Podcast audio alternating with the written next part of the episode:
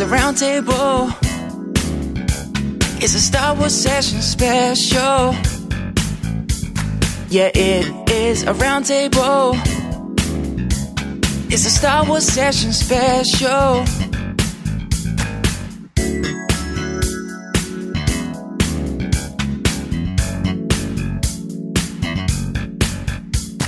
Good morning, afternoon, or evening, wherever you are in the galaxy, and welcome to Star Wars Roundtable Sessions. My name is Matt Hudson, aka Jabba the Hud, and joining me here, as ever, in the cockpit of the Essex Falcon, he's the greatest Star Wars man, fan, and buddy out there. And if we are still playing an old game, I'd say that he hailed from the neon soaked planet of Blyu. It's Master Blywalker, Luke Bly. How are you, sir? The puns are back. The puns just for are back. O- Only for tonight, for the roundtable special. We'll, we'll, That we'll felt like a warm. That felt like a warm hug. Where did that voice come from? I don't know.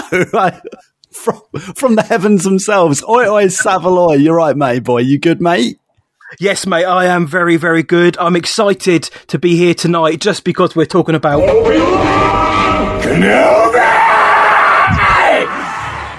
And that is the passion that we're bringing tonight. You okay, mate? Yeah, not bad, mate. Not bad. I'm excited for tonight to recap some Kenobi with some friends. Uh, maybe go over some things I haven't thought about. Maybe and and get just some fresh perspectives on it. Yes. And uh, yeah, we got some quality, quality guests this week. So I guess, maybe boy, I'll introduce them now. Should we? Should we introduce them? Should we do that? Do it. Yeah, do it. Okay, all right. Well, you all know him. You all love him. He's a bit of a naughty boy. He made a documentary one time, and he's changed his hairstyles a couple times. It's Jamie Stangroom. Say hello, mate. Hello, mate or mates. How are you? Not too bad, mate. Not too bad. How's this week been? Has it been Star Warsy or not Star Warsy? It's been pretty Star Warsy, mate. Uh, I'm going to stop with the mates now. Um, yeah, it's been. Um, it's been it's been fairly Star Warsy. It's been a fairly Star Warsy time, hasn't it? To be honest, and I feel like the Star Warsy times are going to keep on coming. There's there's what are we just two months away from the next Star Yes. Warsy event? Yes, yeah, mate. no, it's been pretty Star Warsy. Thanks for asking. They're, they're not messing about, mate. And and Stangroom is wearing a Star Wars Celebration 2007 cap, which is pretty dope. My brother has one of those, by the way. Really? Did Yeah. he get his from the event, or did he get his uh, sent to him like a crazy amount of years later, just to make him feel really old? Um, because my big bro, who I went to this event with, sent me this uh, for my birthday just uh, just a month ago, as a My- kind of like, hey, remember that cool thing we went to all those years ago? all those years ago, 2007. Yeah, it was a while back. Well, my brother got his cap from ElstreeCon for about three quid. So, Oh, I remember that. Yeah, Are you saying my brother spent three pounds on my birthday maybe, present? That's maybe, shocking. mate. Maybe there's a good chance. There is a very good chance. But you're looking good, Jamie. Can't wait to dig into some Kenobi. Um, Yes, we mate. also have joining us.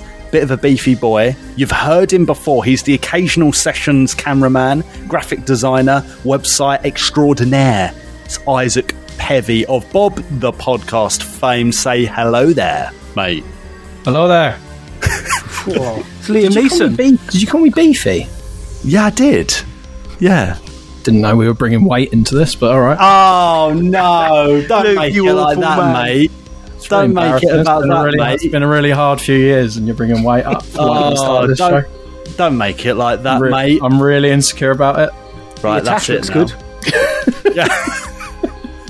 I'll just call him the Tashi I'm just boy. slowly with with the hat and the weight. I'm just slowly becoming Michael Moore. You were talking about documentary makers. That's where I'm. That's where I'm. say me.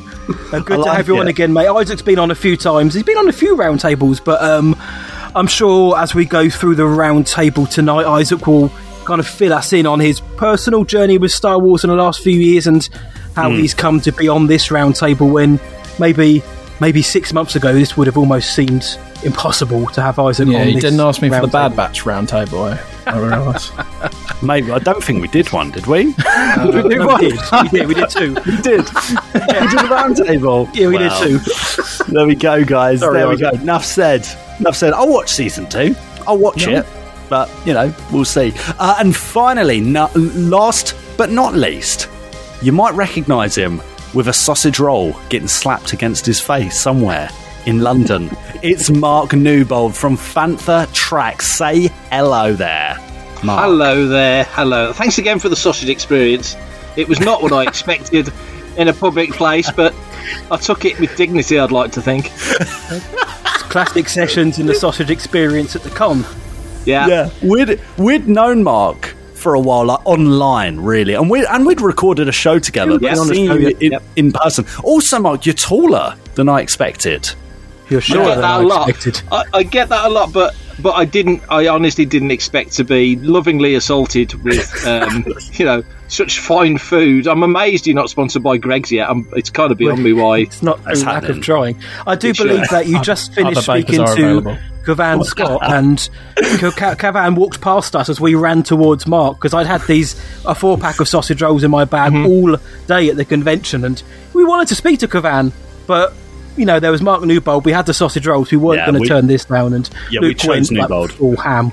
Yeah, Yeah, we I, I, did, no- no- I, I did notice that Cavan wasn't battered in, in classic style with We'll with a, a, a Greg sausage roll. Yeah, I think he's keeping his eyes open at the moment. So Yeah, Yeah, that's it. we'll Well, he's him. not as loved, not quite as loved. He's loved, but not quite as loved as Newbold. So you know, he didn't get the sausage treatment from us just yet.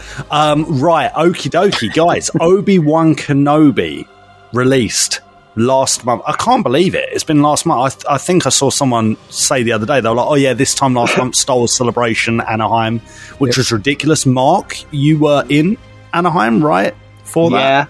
yeah, yeah, yeah. Yes. Uh, so I guess we'll start with you, mate. You were there in the room for the premiere of Obi Wan Kenobi. Were you there, or were, were you somewhere else in the convention? I wasn't. Annoyingly, they announced it. Ewan McGregor announced it, and after his talk, and he said, "Oh, everybody come back tonight and see the first two episodes." And I was going to the 501st bash and the, the club's bash thing, so I was already otherwise occupied. So I saw the first two episodes in my very nice hotel room on my phone, like this. oh, Because luckily I was able to get Disney Plus, so I didn't quite get the full immersive, um, you know, um, experience. But for what it was, I did see it when I was over there, so it was nice to be able to talk to people about it. so it's been a month since then. Yeah. Top top level. What are you thinking about this quote unquote limited series? Are you happy with it? I'm very happy with it, but I don't believe for a second it's a limited series. Uh, Right. So many, so many things they're left hanging over at the end that they can pick up if they want to. They've been very savvy, even down to Kathleen Kennedy, who who really doesn't say a word. I don't suppose she speaks into the mirror without somebody having checked the script, in case somebody's listening. You know, so I I think when she said that if there's enough engagement or there's enough you know fan engagement, people want to see more. And there's Ewan literally waving a flag from a hilltop, going, "I'll do some more," you know. And Liam Neeson coming on saying, but yeah, nobody else is playing this role, and everybody seems keen to do more. So, oh, yeah, there's got to be more. Three years, yeah. Give it three years, let the kids grow up a bit. But uh, yes, succinctly as I always am, I really enjoyed it. Nice. It gets a Newbold seal of approval. I spoke to uh, Jamie. I was lucky enough to go on the Geek End on YouTube to talk about part four of Obi Wan Kenobi, of which we were both um, positive enough about it. Uh, I think we'd both probably say if we had to say there was a an episode that we were least fond of, it may be that one. But then I kind of also look at part two now. Um, Jamie, though, part six has been and gone. What are you thinking then about the entirety of the season now we know what's been and gone? Yeah. Not perfect, but overall loved it, and I didn't really expect perfection. There's a it seems to be the majority of the internet, or the majority of Star Wars fans, at least that you hear on the internet, seem to expect perfection. But has Star Wars ever been perfect? You know, and my quibbles with this season or series are pretty minor, to be honest, and I'm sure we'll come on to those uh, soon. But just overall, I had a good time with this series. I'd much rather have it in my life than not. You know, remember there was a time when we had no Star Wars in our life. I'm not paid to hate on Star Wars, you know, my content barely pays full stop. Maybe if I started to hate, then I, it would start to, to pay a bit more. But I, I'm not here for that, you know. I, I, I, I don't know if you sort of just base uh, if you didn't watch this series and just typed it into YouTube and looked at the thumbnails and the titles staring back at you, shouting back at you, you would assume that this was universally hated. I think Yeah. there's a lot of love out there for this series, but as ever, you know, the the hate is louder. And again, I'm not saying it was perfect, but overall, for me, there was three fantastic episodes, uh, a couple of just okay episodes, and one good episode. Nice. Yeah, it's um, it's funny really because that's just part and parcel with internet culture, right? And I think that's the way with lots of things. It's not just in Star Wars; it's in other fandoms. It's in football, as Isaac will know. you know, it's kind of it's commonplace in a lot of places. Unfortunately, um, Isaac, mate. So, so obviously you do um your show, your podcast with Bespin Bulletin and Nick. Didn't you guys say something similar about um like isn't it- like have you seen Star Wars before? Like you know, no Star Wars is perfect. Something along those lines. yeah, well, right? yeah, I think, um, yeah, im- my relationship is um, interesting with Star Wars, um, and I think people do confuse that sometimes for um, wanting everything to be perfect. Um, but I do completely agree with Jamie. Like Star Wars has never been perfect, and without wishing to throw a co-host under the bus, um, I won't say which one it was, uh, but they were. They, they went, mate. These stormtroopers kept missing the shots, and I just went, "I'm going to stop you right there." uh, I and "You're missing the like. You're missing the point. Like, yeah. Like a stormtrooper. yeah. I mean, you said what? There's how many? Did you say there was two exceptional episodes? Uh, what was what were your words, Jamie? For me, there was three fantastic episodes. Three fantastic episodes. Episode um, one, five, and six for me. Yeah. So it's almost like the original Star Wars saga as a whole. There's like Yeah. a few brilliant ones, a couple of not so great ones, but we we enjoy it for what it is anyway. What I think this had, um, which I'm starting to see come back, which I really like, is yeah, no, it's not perfect. There are plot contrivances, but it's ultimately a fairy tale, isn't it? Yes. So um, it's a fairy tale. So yeah, you're gonna have plot control. I'm not expecting flipping. Uh, I don't know. Uh, uh, Citizen Christopher Kane. Nolan. I'm not expecting Christopher Nolan out of this. You know, I'm not expecting uh, like Martin Scorsese out of Star Wars. Um, you're going to have plot contrivances and stuff that isn't quite right and weird hammy dialogue. But I kind of love it for that. But it had charm and it had whimsy and it felt like it was made with love. Even if, yeah, it's not perfect. Like, and we'll get to that. We will get. Yeah, to we'll get to that. it's not perfect, but but I was, but this is uh, yeah, I loved it. I just I just loved it so much. Well, well, let's start off there. Let's keep this positive train going because you know on sessions we we we will take both sides of the coin. We're here to say yeah it wasn't perfect, and we will get to why it wasn't perfect. But let's start. Let's talk about what we did like about it. Then overall for part six, you know, all six parts. Sorry, you know, what really drew you in? What moments were uh, the ones that hit you on any level? Um, let's let's throw. Let's go to Luke because uh, I did six recaps of you, and they were so much fun that, and we get so excited that sometimes I forget the points. So, um, the show, you know, why? What made it, you know, a good show to you? Yeah, for for me, um, I think the show was really well, really well executed because. Yeah, there we go. Have a drink, everyone. If everyone's not familiar with the rules, have a drink. There we go. Mm. I think, um, yeah, from start to finish, it is a journey and it's a character study. But it's still a bit like what Isaac says. It still keeps that kind of cheerful adventure, fairy tale, swashbuckling feel to it, right? Um, at the beginning of the show, you've got Obi Wan who really has lost his faith a little bit, and yet he's still kind of fundamentalist. Really interesting kind of situation to be in, right? Because he's like, no, Luke will be trained. He will do this, blah, blah, blah, blah, blah. And yet, you know, who's he to say that? Because he hasn't really got a faith himself. And obviously, by the end of the series, he's re- he he kind of realizes and recognizes his purpose in all of this story. He realizes, well, maybe it's not just his burden to just kill Vader. Maybe killing Vader isn't going to fix all of this. Maybe it's a lot bigger than that. And maybe he doesn't even fully understand that yet, but he kind of knows that's the right path. And, um, for me, I, I suppose in, in a, in a quick summary, that is my favorite thing about this series is that character growth and really this spiritual journey for for Obi Wan. That's what I'd say, Matty boy. Yeah, um, who am I to disagree with any of that? My favourite parts for, for me, top level, is simply the emotion they managed to eke out of this show. Uh, a show which I was concerned that we know the fates of most of the characters in this. So what can they do to kind of put us in a situation where we we doubt that, that things are going to go the way we think, or the rematch of the century, as they dubbed it. How can they make this the rematch of the century when we know they're going to walk off? But for Right. me, boy oh boy, did they make it the rematch of the century because it wasn't just about clattering lightsabers. It wasn't just about um, cool flips or great choreography. It was a personal fight for the both of them. For Anakin and Obi Wan, it was a personal, intimate fight between the two of them, which just happened to have lightsabers. And you know the way that scene went was a brilliant culmination, as you mentioned just now, of where he started Obi Wan, this broken man, to the acceptance. It, it- some may call it redep- redemption. For me, it was you know it was it was an acceptance of you know the past. Mistakes were made.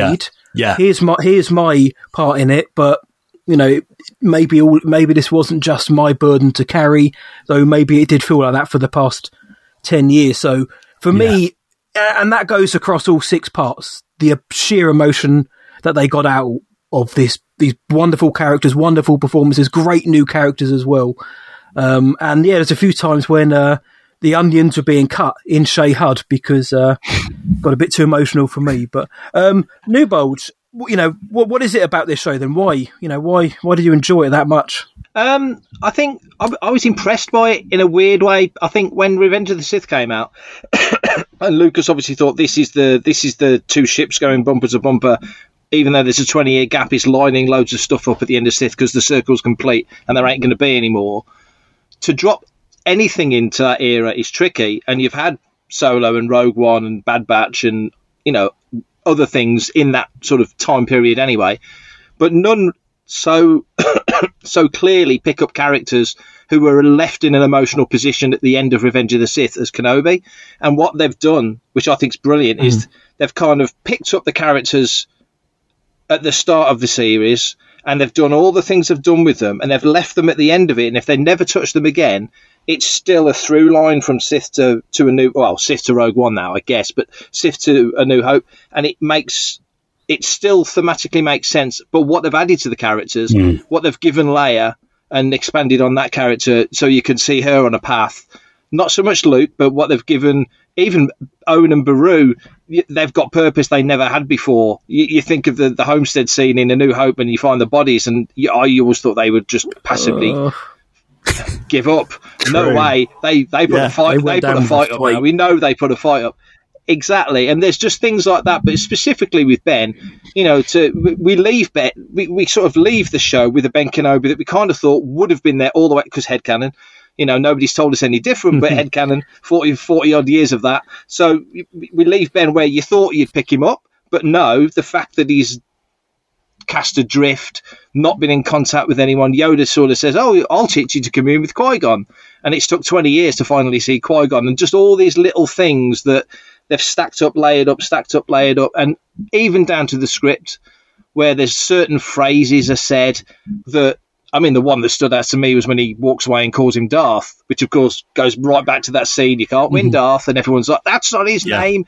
Well, when Lucas wrote Star Wars, it probably was his name, but it became a title and, and things changed. So they've even managed to smartly retcon little elements like that, so they make some kind of sense. So I just think as a as a a mechanical process, that sounds very dry because it's a very emotional show. And yes, I was cutting onions as well. Uh, sounds wrong. Uh, at least never said cutting cheese. That would have been really embarrassing. But um, the um, you know just to get all the characters where they needed to be and get the plots where they needed to be. If they want to pick it up and do another season in three years' time, great, go for it. You know, I'm all in. Uh, after that, I'm definitely all in. Jamie, what are you thinking, mate? Yeah, I mean, I could basically just repeat exactly what everybody's said so far, and I want to do that. But just just to summarize on that, I, I, I'm with you. Um, I got the feels at the right moments uh, with this series, and I also think when Kathleen Kennedy came out and billed it as the rematch of the century, that was potentially a very foolish statement to make. You know, just those those mere words. There was a lot, a lot of living up to do. You know, uh, to those words, and I suppose you could say when you're following the duel they gave us in episode three, it absolutely was the rematch of the century. But uh, it it really satisfied me overall. I don't know if it's my favorite lightsaber duel, but actually, the minimal dialogue was so hard hitting Yeah. in that duel. The the emotion and the performances as well. Uh, Ewan McGregor is the only reason why I think there should be a second season. I want a second season. We'll come on to this later, I'm sure. Uh, but I know perhaps there shouldn't really be a second season. But I just want to see Ewan McGregor as Obi Wan Kenobi again. And actually, Hayden, you know, there was a lot of uh, a bit of disappointment, I think, from some people that we weren't seeing much of Hayden. Uh, however, there were still episodes to come, but I think overall you could say he was used uh, sparingly. But when he was used, I thought he was fantastic, and just that little smile, that little smile when we can see a bit of his face uh, peeking out from the shattered mask, you know, and Oh. there's this, a little wry smile when he says that uh, Obi Wan didn't kill Anakin.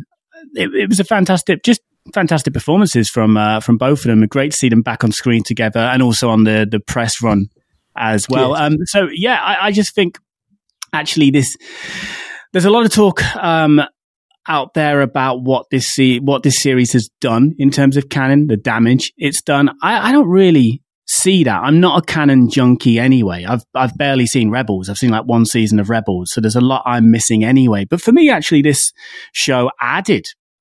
It gave more significance to some of the things that we see afterwards. You know, Yeah. Vader betrayed and murdered your father, for example, is now less of a lie. Still a lie, but it's less of a lie. So you've got that in the original trilogy, just to name one. Even with the sequels, I said this uh, the other day uh, somewhere. Leia now naming her son Ben has so much more uh, meaning, you know, and the lessons she taught Ben and vice versa as well. We we saw character development with both of these characters we thought we knew so well, uh, and Hmm. I think I think this series has made Obi Wan this legendary character. Even if you're not a Star Wars fan, you know the name Obi Wan Kenobi. But I think this series has actually made him more important than ever overall to the Star Wars saga. Mm, well said, mate. Well said. Isaac, obvious, Isaac, obviously, we grew up around the prequel era, as did Matty Boy. Jamie, did you grow up with the prequels? Would you say you grew up with the prequels? I was alive. I was alive. still growing in some ways. Leave it at Um, yeah, no, I, I was um, I was at an interesting age, I guess. I was pretty young when the Phantom Menace came out. I was uh, certainly young enough not to even hear the hate for it, let alone Right. understand the hate for it. But equally, I wasn't quite young enough to think Jar Jar Binks was, you know, the best thing since CGI sliced bread. You know, I I, I- I didn't hate Jar Jar at all, I ju- but I equally didn't love him. So I wasn't quite that Yeah. attachment, I guess. But equally, there was no way I heard any of the hate until a few years later. Yeah. Yeah. No, I hear. see, Jar Jar was my boy.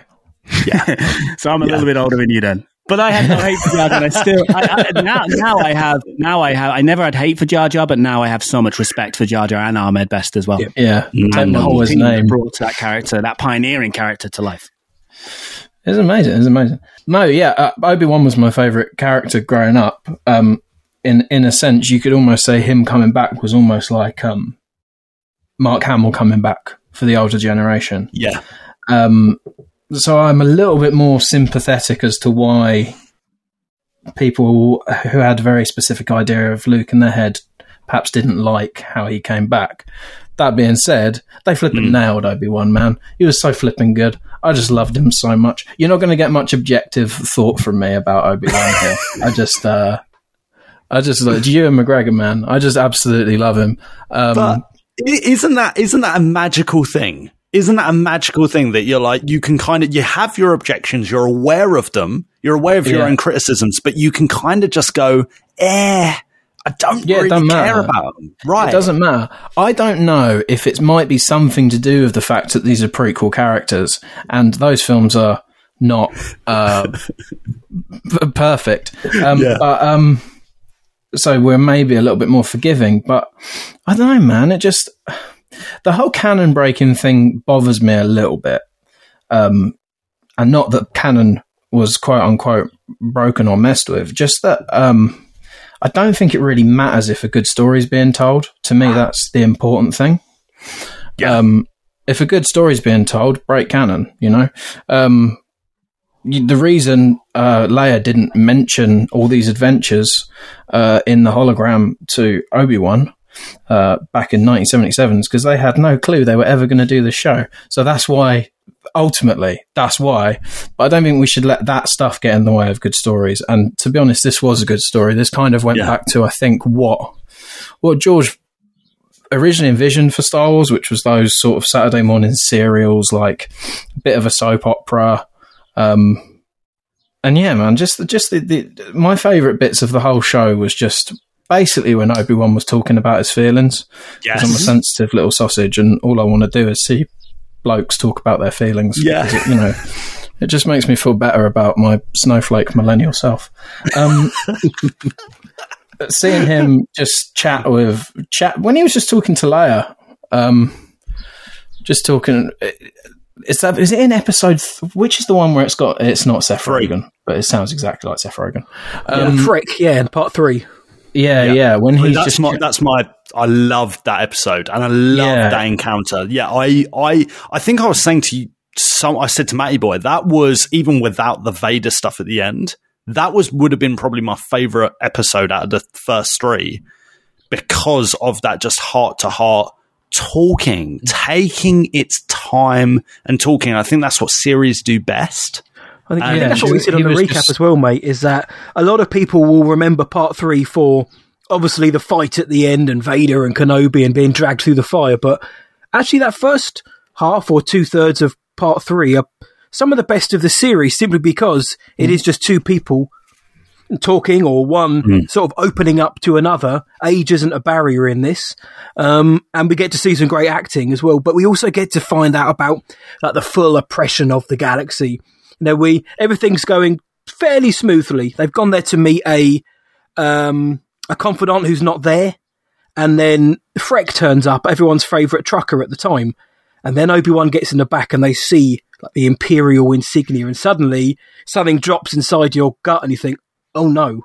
You know, nowhere Yeah. is safe. And I think world there's a it really. does. As I go on, Yeah, I was just going to say, I think the world building this show does. I mean, I don't think Deborah, I don't think this is uh, some of Deborah Chow's finest work. I'm a big fan of Deborah Chow with mister Robot, etc. Um, I don't think this is some of her finest work. I think she drops the ball a couple of times, to be honest. But in terms of just like showing rather than telling, I think she does an amazing job. And she does a really good job of. She, it, he doesn't need to get in and go, "Oh no, this is an Empire vehicle." Right. It just does the slow zoom in on the emblem, and then that's it. It doesn't need to be discussed anymore. Um, and yeah, just when he's chatting with Leia, they're just some of my favourite bits. And it, it's Ewan McGregor just um, he somehow manages to just convey like the considering uh, on the lead up to this, he said he hadn't even watched the prequels since he made them, which is crazy to us, I know, but um, he hadn't even watched them. So to suddenly just get back in that character and just um, get all the the years of just pain and hurt, and also just the affection he felt for Anakin and Padme. Um, Yeah. into how he spoke to Leia and just channel that, all those things, Mate. just basically in the, how the look of his eyes was. Um, yeah, it, it was it was everything. Like again, the prequels are our Star Wars in many ways.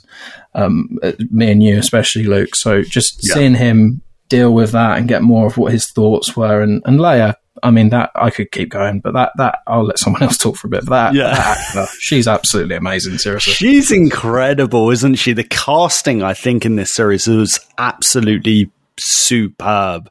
Um, what and talking of casting and talking of criticisms, what do people think of the character Reva? Obviously, at the start of the show, um, there was a lot of controversy around her, unfortunately. Um, and let's not go too deep into the real world stuff, but obviously that affected her, Moses Ingram. It affected the show a wee bit. But just objectively speaking, how did people feel about her character and her character arc? What what, what do you reckon, Mark?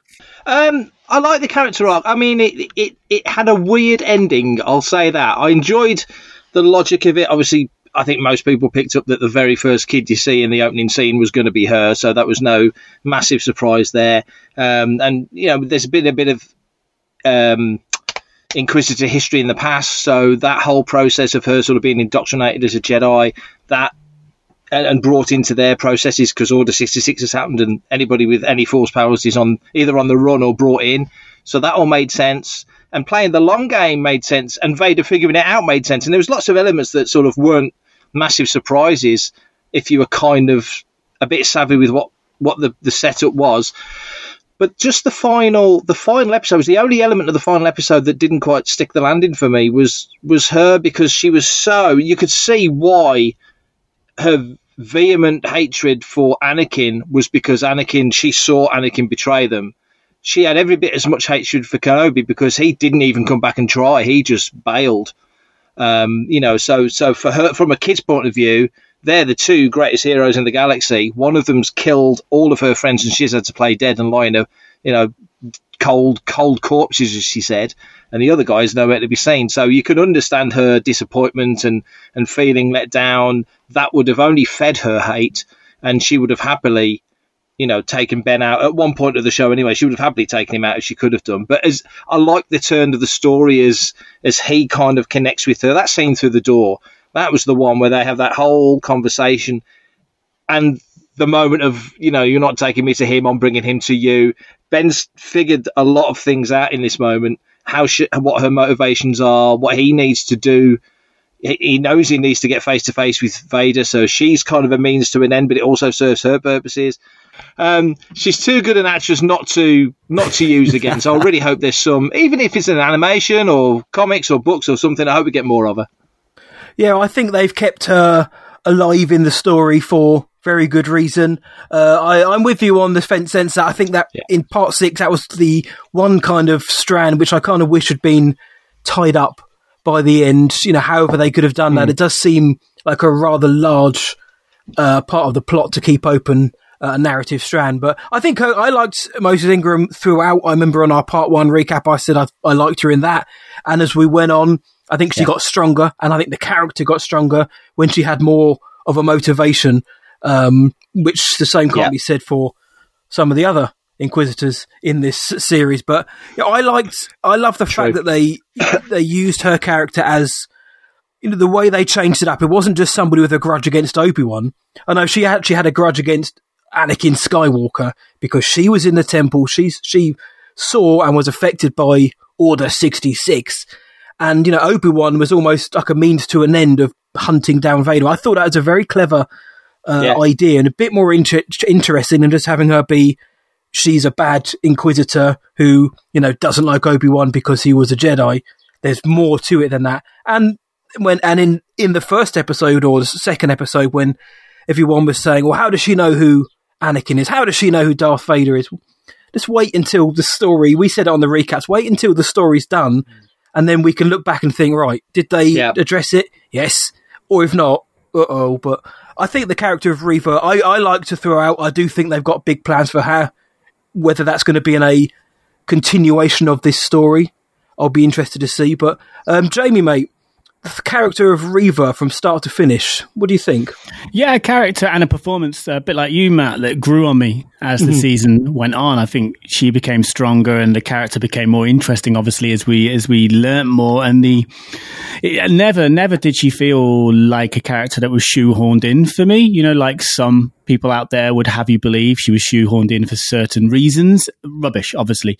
Uh, she felt right at home for me. Um, again, uh, the character and the performance grew, and the reveal was was great. I, I, bought it; it worked for me, and just the concept of having a youngling survive Order sixty six and go after the guy that you know uh, essentially slaughtered her uh, classmates, her friends, her family, as she says, is really interesting. Um, yeah, maybe it would have been nicer to get some sort of um, I don't know, more solid ending to her arc in yeah. this series. But yeah. as as has been said already, clearly there's bigger plans for her. Um, perhaps an extra episode to have more breathing space for this arc to let it breathe a bit more. um, would have been nice, but then that's a compliment because it just says that I enjoyed this season, this series, and and, and wanted more. Um, I I, I avoid leaks um, of all of all kinds, um, particularly Star Wars leaks, uh, until afterwards. Um, now I'm hearing what was leaked, all the stuff I managed to avoid, what was right, what wasn't right. There was one theory out there that, according to a leak, that actually initially she did die in this series, and there were some Mm. last minute rewrites and reshoots to keep her in. I don't know if that's true, of course. Well, maybe, um, obviously, Isaac is one of the pretty faces on um, Bob the podcast, Bespin Bulletins. Other bits, the podcast, Bespin, Isaac, Nick. eh, Have you guys got any info on the kind of ending and if that was changed, mate? Because I, I Oh, think I'm I being know you asked like do. I'm an- go I'm being asked like I'm an insider now. That's nice. you are, mate. You are. Also, I bel- also, I, do should bel- say, I- uh, no offense, Isaac. I, I love a good leak, really. No offense. No, no, no. I um, I I said to Bespin, uh, do not tell me details of this series on pain of death. So I'm completely with you. I don't want stuff spoiled before I've seen it. Um, I do my best to avoid it. It's difficult though. He really Mm. loves spoiling stuff. Um, but-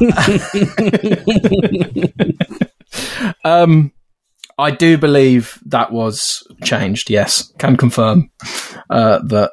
Yeah, I believe she was uh, going to meet her end, but didn't. And to be honest, I'm kind of glad she didn't. I think we've seen that arc too many Right. times now, where the dark side user gets redeemed at the last second and then dies. I'm kind of glad we're going to be able to see a dark sider um, have to face their actions. To be honest, yeah. That's a good that's- take. I think that's a nice, refreshing twist on because one of my main issues was ah the was that was just that oh the bad guy turns good again at the end. Why can't we just have a bad guy who is bad?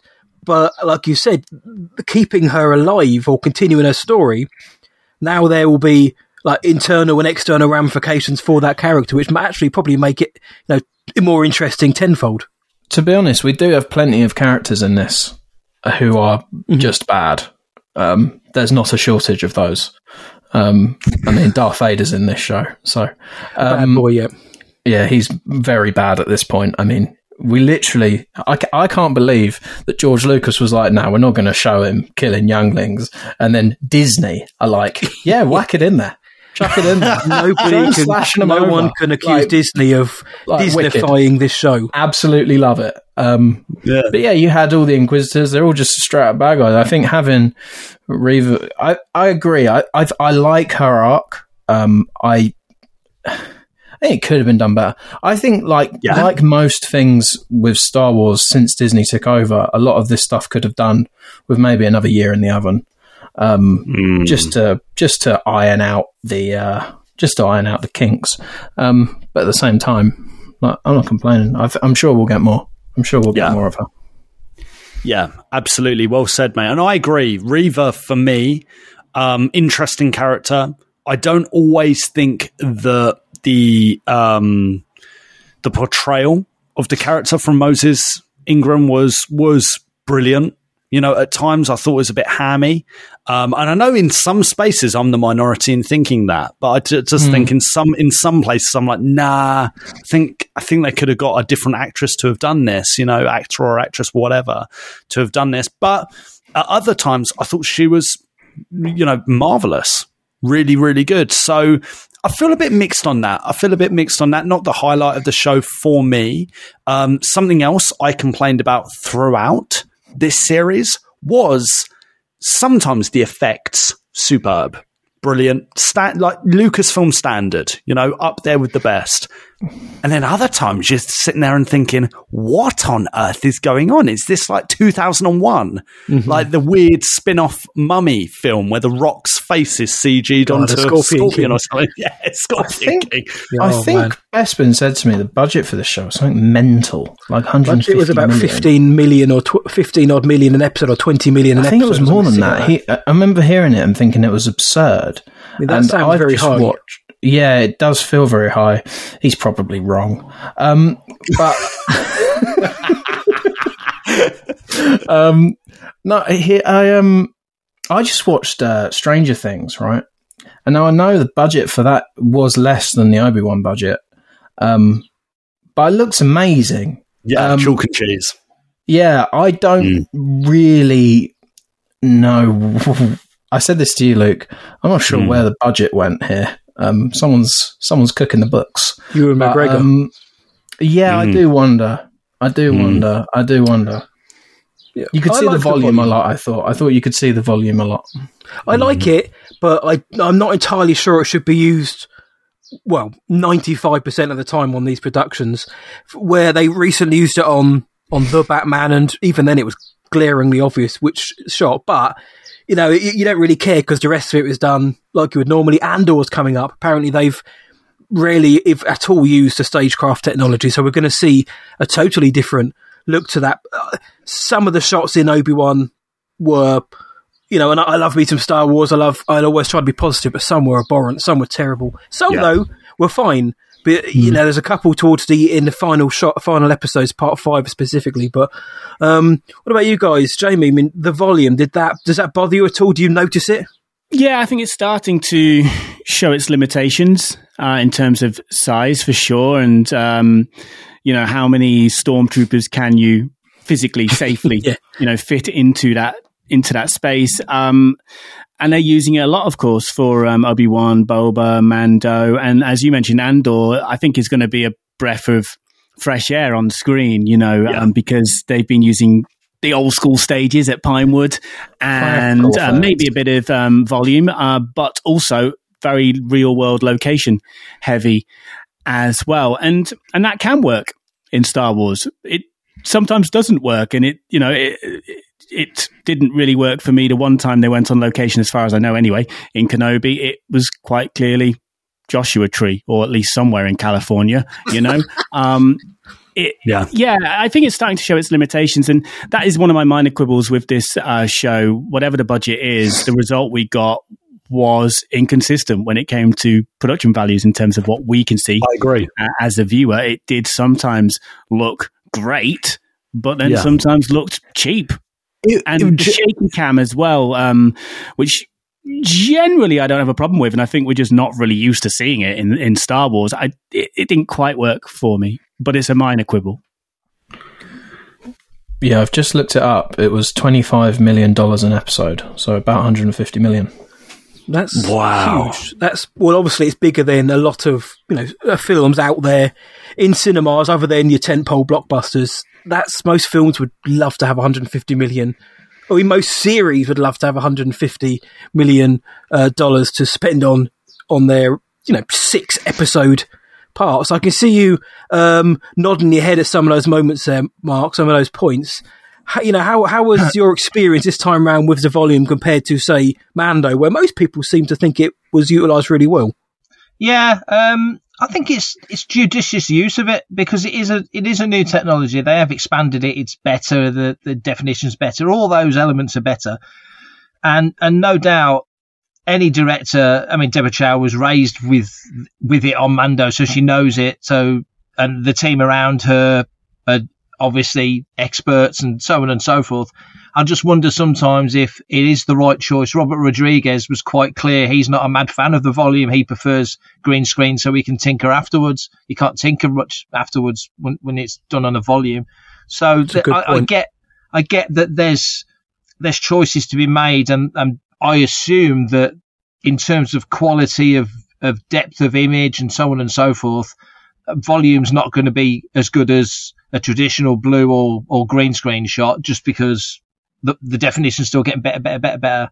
And maybe in two or three years' time, you just won't be able to pick out the difference. But there are certainly moments where, ah, now that rock, that's where the volume starts. That table, that's where the volume starts. You know, they've got cute. I interviewed um, Hal Hickel uh, a couple of years ago on Making Tracks, and at that point they'd got the original volume, and he said, "Well, we can't put characters in there, but on season two of Mando, you'll notice there's people in the background, and quite clearly on Book of Boba Fett, there was lots of people in the background, so they've got more definition. They've got, but my hands look enormous on this camera. Um, but um, you know, as, it, as it as it moves forward, I think that yeah, as it moves forward, I think they'll just make more smart choices of what's the best technology to use because, as I say, at the moment it's still the shiny new toy. Uh, and it's understandable. And and obviously budgetary concerns, even even at 25 million an episode, budgetary concerns are going to come into it, uh, and all the other elements.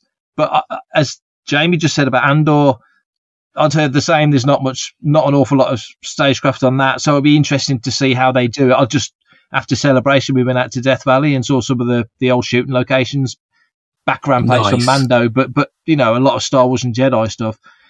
There's no way, there's nothing that could recreate that. You know, so if you can capture No. just a hint of that and just put something on a hill or just have a ship flying over, just enough to make you forget that you're standing at Zabriskie Point or Bantha Canyon or whatever, then great, go for it.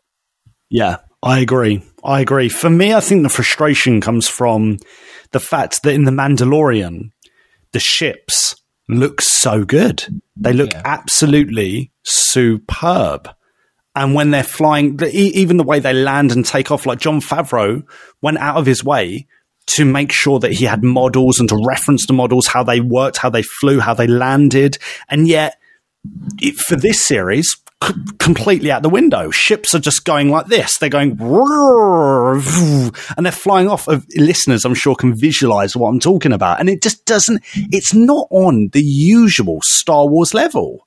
You know, I, I immediately think of Attack of the Clones. You know, opening scene, you've got a ship going down to Coruscant. Looks fantastic. It's not just like floating at a weird pace. I, I don't know. There was just something that rubbed me up the wrong way with that because I'm like, but guys, we know we can do that. So why? What's with the ships here? I, I don't know. I don't get it. I, think- don't get it. I think you're probably starting to see a consequence of of just the sheer volume, no pun Oh. intended, of, um, uh, of just the volume of, of shows that Disney Plus are putting out. Um, Yeah. you're, you're certainly starting. There's um, I don't know if you've seen on Twitter. You might have seen it, Matty Boy. Um, a few screenshots from some of the latest Marvel projects where yeah, just that Black Widow is and things like that. Oh, yeah. I just, I think you're starting to see a case of there's only so much time in a day, Mm, and um, mm. I think there were the rewrite, the rewrites that this show went through because that was pretty. Uh, ma- that was put out there that there was quite a lot of rewrites. I think they wanted Mm. to get this show out this year because they're, they're very much aware that it was been announced a while ago and we're all waiting for it. So I, I think to an extent, and the shareholders. Put it bluntly, that's probably exactly why. It's nothing to do Good with point. us. You're very, you're very, very wise. Um, but- yeah, I think they. Um, I think you're starting to see it's not just Obi Wan. You're starting to see this as a consequence everywhere. That just some of the effects are just they're going okay. That's all we can do in this time. Um, but I do agree with you. Like in Star Wars, I think since ever since that, I always think of that um, uh, Empire of Dreams documentary Yes. um, when they were making Star Wars, the first one, it was such a big deal that they got the ships looking right, and there was a massive section on them making the models and making sure it all looked good. That should that should be a priority in Star Wars, to be honest. I agree because it sets the standard. It sets Yeah. the industry standard, and I felt like in this series that was something that was a bit of a letdown. But again, overall, we're looking at that that being my biggest nitpick. And you know, for me, if that's the biggest nitpick, the ships taking off and landing and not moving right, even in is it the last episode when they're like um r- flying away, running away from Vader's ship, and, Yes. and, and the ship is like doing this. It's like going side Yeah. to side. You're like, is very that's arcade. not isn't it? how. That's not how ships fly in Star Wars. Like we know that. I know Mm. that. Like every, a kid probably can figure that out. Like you, you don't. You just It's need like to they programmed it on a figure of eight path and just let it do it. it was very video gamey, right? While Maybe- we're on nitpicks, Mm. um, I just want to. no, this this is. I think you'll agree with me. Yeah, go on. Um, the music. mm. Okay, now I'm a big fan of this composer, Natalie Holt. Is it? Yes, I think Did Loki, right? absolutely. Yeah, you. everyone is here phenomenal. Loki? Which is phenomenal. The soundtrack to Loki is Okay, so outstanding. I was very excited when I saw she was doing this. Um, and it was weird. It was, I saw an interview, it was like they didn't know if they were allowed to use the original themes, I read that. Yeah, um, which is really odd to me. Um, I'd be interested to hear what happens there, but it just, I watched a, one of these fan recuts on YouTube. It's one of the few Star Wars things that makes it onto my YouTube algorithm. um, because and maybe we'll talk about this another time. One of my things for having a more healthy view of Star Wars is just blocking out everything, um, um, which is ironic because I do a podcast. Um, but um, Ironic. ironic. Um, yeah, it was um, it like recut Battle of Heroes into the final uh, fight between Vader and Sky and uh, Skywalker and um, Obi Wan, and um, it hit a lot harder, man. I got to be honest. I But, saw Matt, that I'm one getting too. A, I'm getting a different, uh, getting a different vibe from you. You are because, uh, and you are Isaac. I saw that one too. Like you, I try not to watch too much on YouTube when it comes to Star Wars because, like the guys have said, you know, sometimes the things that are recommended I have no interest in watching because the algorithm thinks people want to see that. Um, the music on a whole was fine. You know, classic Jabba the Hutt. I thought it was fine. It acted as Yeah, a nice fine, kind yeah. of nice sound bed to the show overall. I, like a lot of people, I couldn't really pick out any particular pieces of music, certainly from the first five parts, and say, do you know what? That moment was great. I, that, you know, really got me.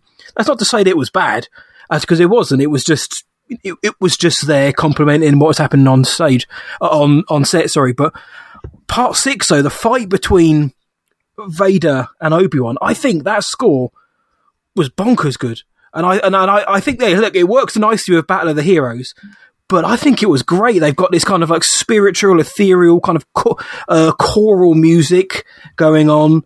Um, uh, again, with that kind of personal, intimate fight, it becomes less about the theme than more about the feeling. But this time, I really think that actually elevated that Natalie Holt very well. I got a, a slice of Marco Beltrami's work in there on on some of the old Scream films, and also Ooh. I think she's Natalie Holt did a very low budget horror film of which I can't remember what it was called, but the music in the film was a bit naff. But the music was like the most scary part of the film because she understood the emotion, and I think when the when the series called for it, I think she got it right. And of course, they got the classic themes in at the end.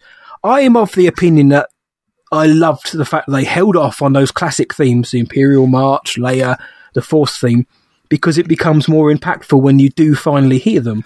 I do um, agree with you, but I think then we need to we need to stop being baited with Duel of the Fates in trailers. Yeah, yeah, yeah. That's a good shout. Is that What fair? what about I'm not sounding guys? miserable there, am I? No, people have said about that- the trailer that- music, yeah. No, that is not- it- fair because it's this not is the second time now, and it's really hurting.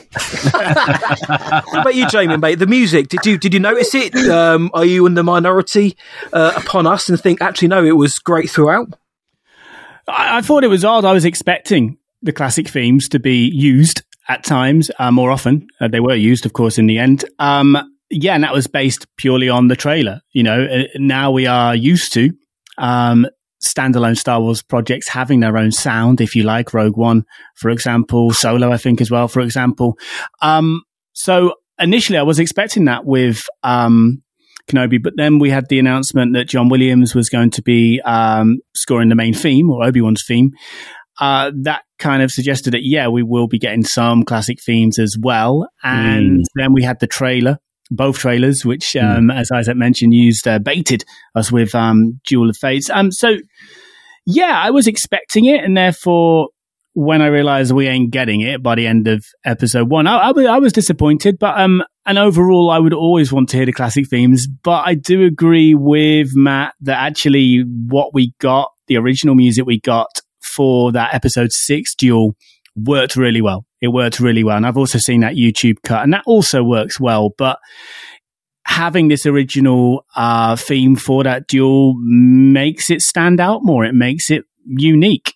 You know, uh, it separates it from the duel on Mustafar, You know, in Mm. Revenge of the Sith, it does. It gives it its own feel and character and moment in time. Um, and I also agree with what I think Matt said, or did Luke say? Somebody here said out of the three of you that not that's not me. Um, that when we did finally get those classic themes, Leia's theme, uh, for example, it did hit you harder, and it worked so well in that moment, especially with the dialogue as well as the performance Oh, from uh, Ewan and Vivien Lyra Blair. Don't well before before we get stuck into that because that will emotionally wreck me. Destroy us. Um, Mark, obviously, you've kind of been like a leader in the Star Wars fandom this side of the pond in the UK and Europe. You know, you've written for Star Wars Insider, Fantha Tracks, obviously. You've heard a lot of this before, right? You've been around for a lot of these constructive and also destructive criticisms in the fandom. I've heard a lot of talk about the music, a lot of people unhappy about it. You know, even myself, I thought that was one of the weaker parts of the series. Sometimes I felt like it felt maybe a bit vanilla, bit bland at times. The Kenobi theme was decent. Um, and I think it's growing on me. It's something the more I hear, I'm like, oh yeah, that's the Kenobi theme. I like it more. Um, but that last episode just smashed it for for the music for me because it blended everything so well. What's what's the opinion of Mr. Newbold on something like this, mate? Something that's really integral to good Star Wars, right? Yeah, it is. It really is. And when when other composers nail it, like I'd I'd say John Powell's score for Solo's the best Star Wars music since Phantom Menace, which is probably my favourite Oh. Star Wars soundtrack. So so Nice. that- that- it can be done. It can be done. And Göransson did great work with Mandalorian, but that feels so different to everything else. But it's still recognisably Star Wars. Even though if you listen to it, it also it almost sounds like Rocky. Um, because he did the score for Creed, so it just reminds me of Rocky. But that doesn't hurt either, because uh, you know Apollo Creed's in it. But there you go. Um, so so the the music is integral, and with this one, I've not lived with it enough. I've not heard it enough. One thing I would say as a negative, I couldn't hum you the Kenobi theme right now. It's not in there yet. It's it's not yeah, in there. I yet. But I know as I as I live with it and I watch it and start repeating it. I've not I- I've not done a rewatch yet. I've just watched each episode once because I want to sit down one afternoon when I'm not piling through stuff on Fantha or whatever and just watch the whole the whole bunch. In fact, I do know somebody who's editing them all together without the intros, literally stitching it as a film. And it's going to be about three hours forty, I think he said, by the time he's done it. So I might just have a bash at that. But nevertheless, I totally agree with that that final battle. It need, like you say, it wasn't on Mustafar. Duel of the Fates was Mustafar. Uh, sorry, Duel of the Fates was Phantom Menace, but Battle of the Heroes was Mustafar. Um, so you know, each big theme has its own place. You tag it to a location. You know, this was happening. You know, in in that final episode, in a different place. It was the same people, the same kind of emotions, but more mature. It was a more mature emotional version of, of that battle in, in Revenge of the Sith because they've both lived with the consequences of what they did for, for what is it, 10 years now, you know, and the kids are growing up and, and the stakes are still as high, but the galaxy's in the worst pace. So it's the same anger and vitriol almost, but more mature. So Anakin knows that he was the one that screwed up and, and, Yeah. and does this whole psychological thing of splitting the two characters, which again plays forward beautifully. Oh. What they did musically in that scene was they played off all of that, but they didn't do a greatest hits. One one criticism of Solo, which I adore, is that there's a couple of there's a couple of too many sort of. You know when you're watching a Bond movie, and every some some Bond movies, every time Bond raises an eyebrow, it's da da da da da da. da. And other times, like in, like in Goldeneye, you get halfway through Goldeneye, you don't hear that music until he smashes that statue down with the tank, and the Yeah. impact is perfect. It's brilliant. So it's judicious use of, of key themes, and Williams is so clever at doing that. And I think the more we live with this score, and it's out there, it's out there on digital now. I think the more we listen to it and just working away with the headphones on, I think little elements, little motifs suddenly start pinging and pinging, and you'll get them. So I think it's one we've got to live with. I really do. It's not an instant score. that's what happened with me uh, and Rogue One, the Rogue One, Michael Giacchino, right, matey boy? That's the one. Um, particularly, what's that absolute banger of a track? Uh, Your, father, would be proud. Oh my days! That Hmm. that piece of music is absolutely gorgeous. Yeah. Absolutely gorgeous. Um, and now it's one of my favorite pieces from Star Wars. So you know, for me, that was a grower. So maybe that might be the same with Obi Wan. I'm not sure. I'm not sure right now. Go on, Isaac, mate. I can see. Uh, Uh, yeah, yeah. I was. I agree with everything that's Mm. been said. However, I don't think it necessary. And I think this is this was kind of a little bit of my issue with Rogue One as well. Mm. And again, I sound like a miserable git. Um, it's we sort of. I get that we need new music, and we need new motifs and new themes and new composers and new styles. But especially with Rogue One, and I think with this as well. Rogue One sounded like, and this isn't about Rogue One, uh, but Rogue One sounded like it was very much a Williams. Uh, he was taking Williams' style, which Giacchino does very well.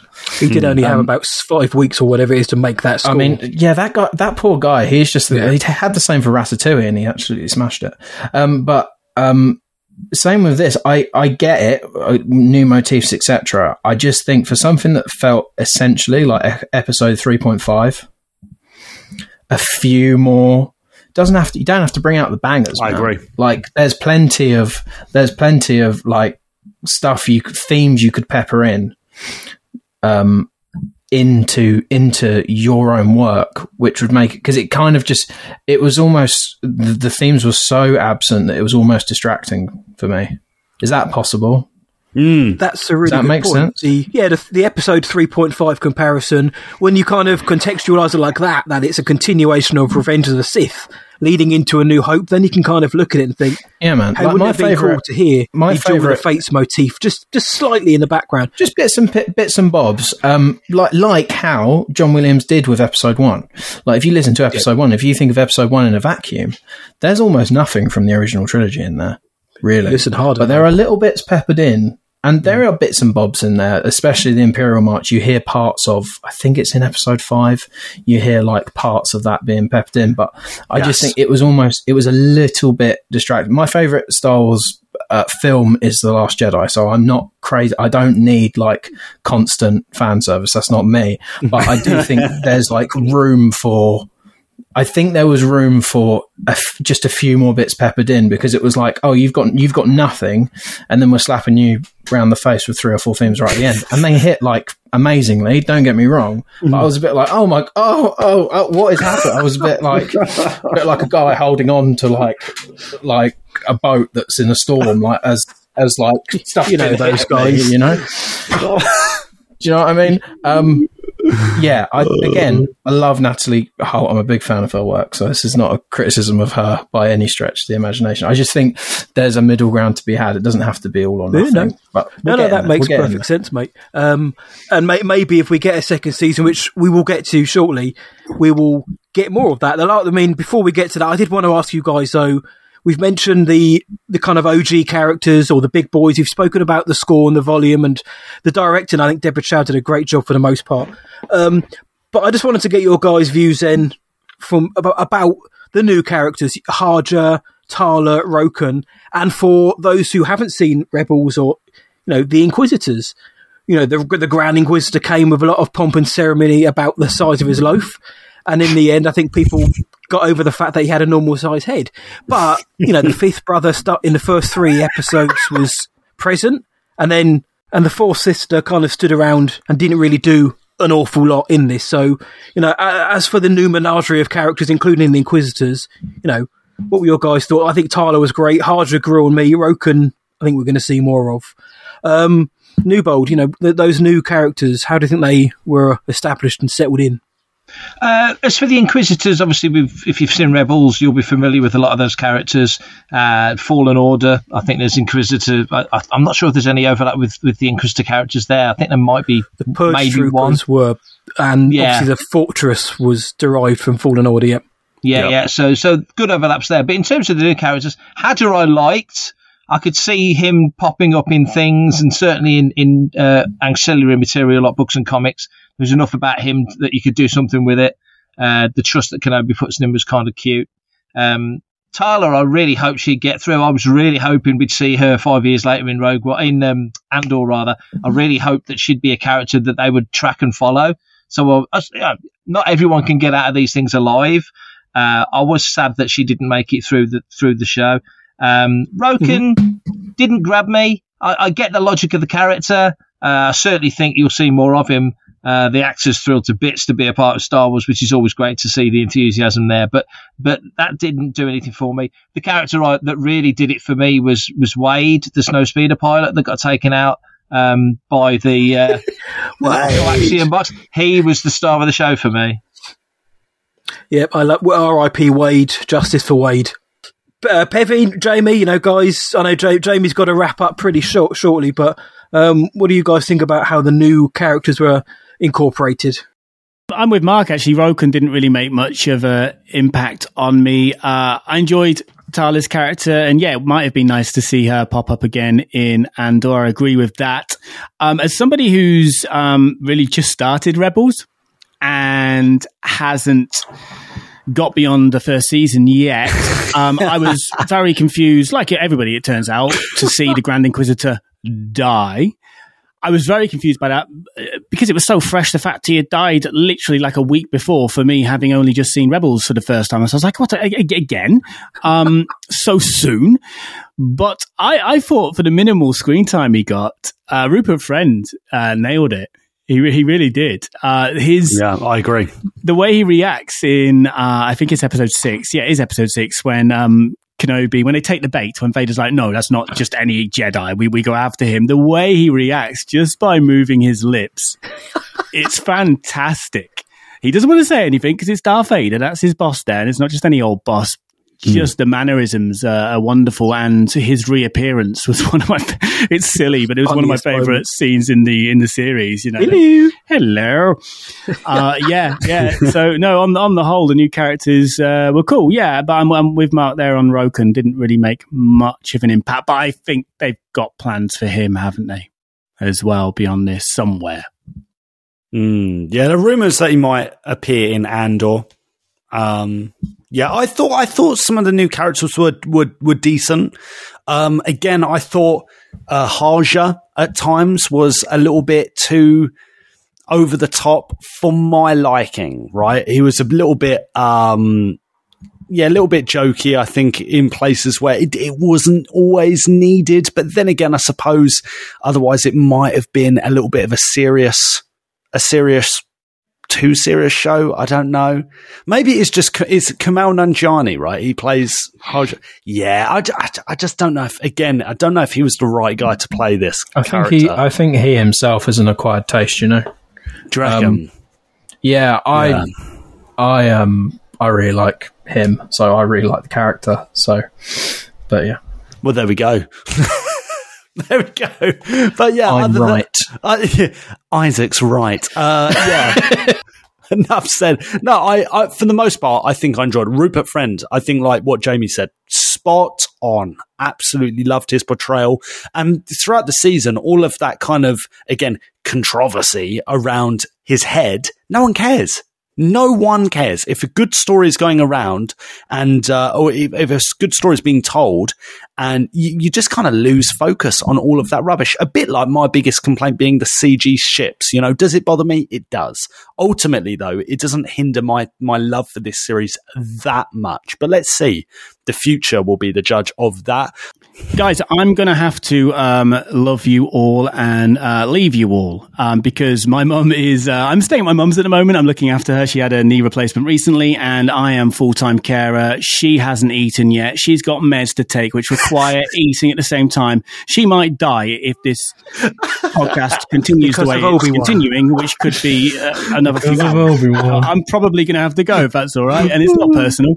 Mate, uh, we, we, we did say at the top of the show, Star Wars is what we're all here for, but I kind of think your reasoning may be pretty solid. So, um, before you go, mate, we, me, Luke, and I, we've been on um, your YouTube channel many times, and hey, look, we'd live on there if we could. But for those who are uninitiated and don't know where to find you, where can the world find you, mate?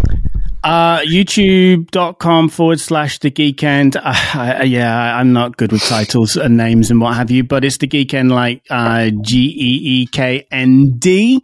Uh, I don't know why.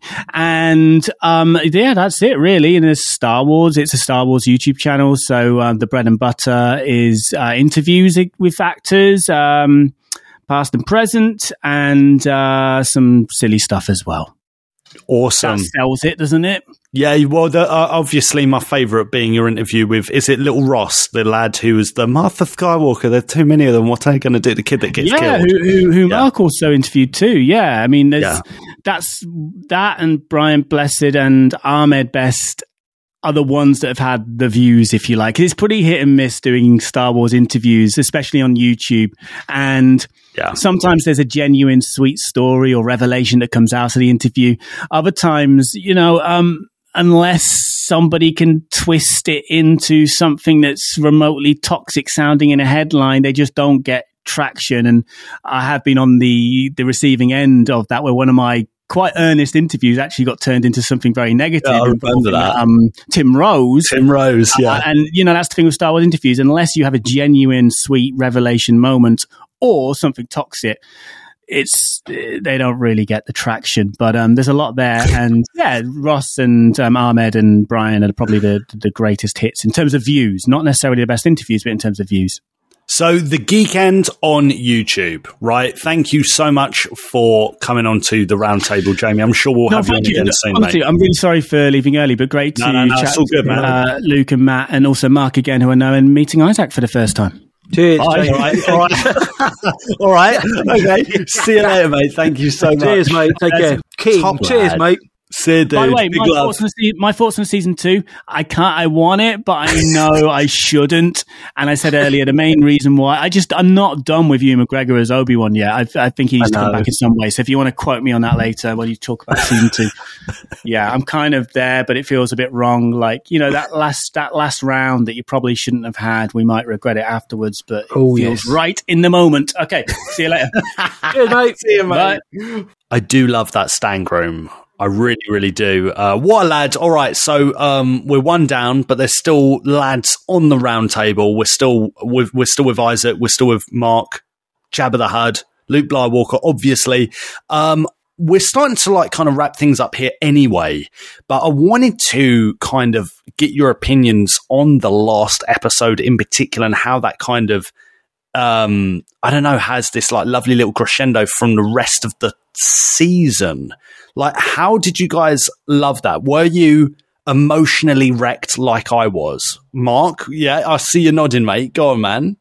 Yeah, I was, and, and I wasn't expecting to because because uh, the older I get, the more cynical I get, um, and so you can kind you kind of know when you're being played emotionally and when things are sort of manipulating you, and sometimes you just roll with it and enjoy it, and you know have a little you know whatever a little uh, sniffle, and that's all good.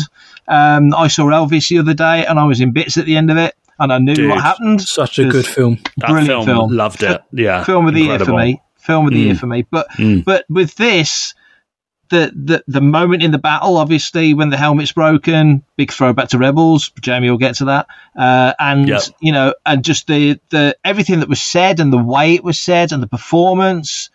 Just that was one of those little perfect storm moments for Star Wars. That was beautiful, and you mentioned it earlier, Leia and uh, and Ben on the platform. Or it's Obi Wan again, I should say. It's not Ben then. He's returned to being Obi Wan on the platform and all Alderaan.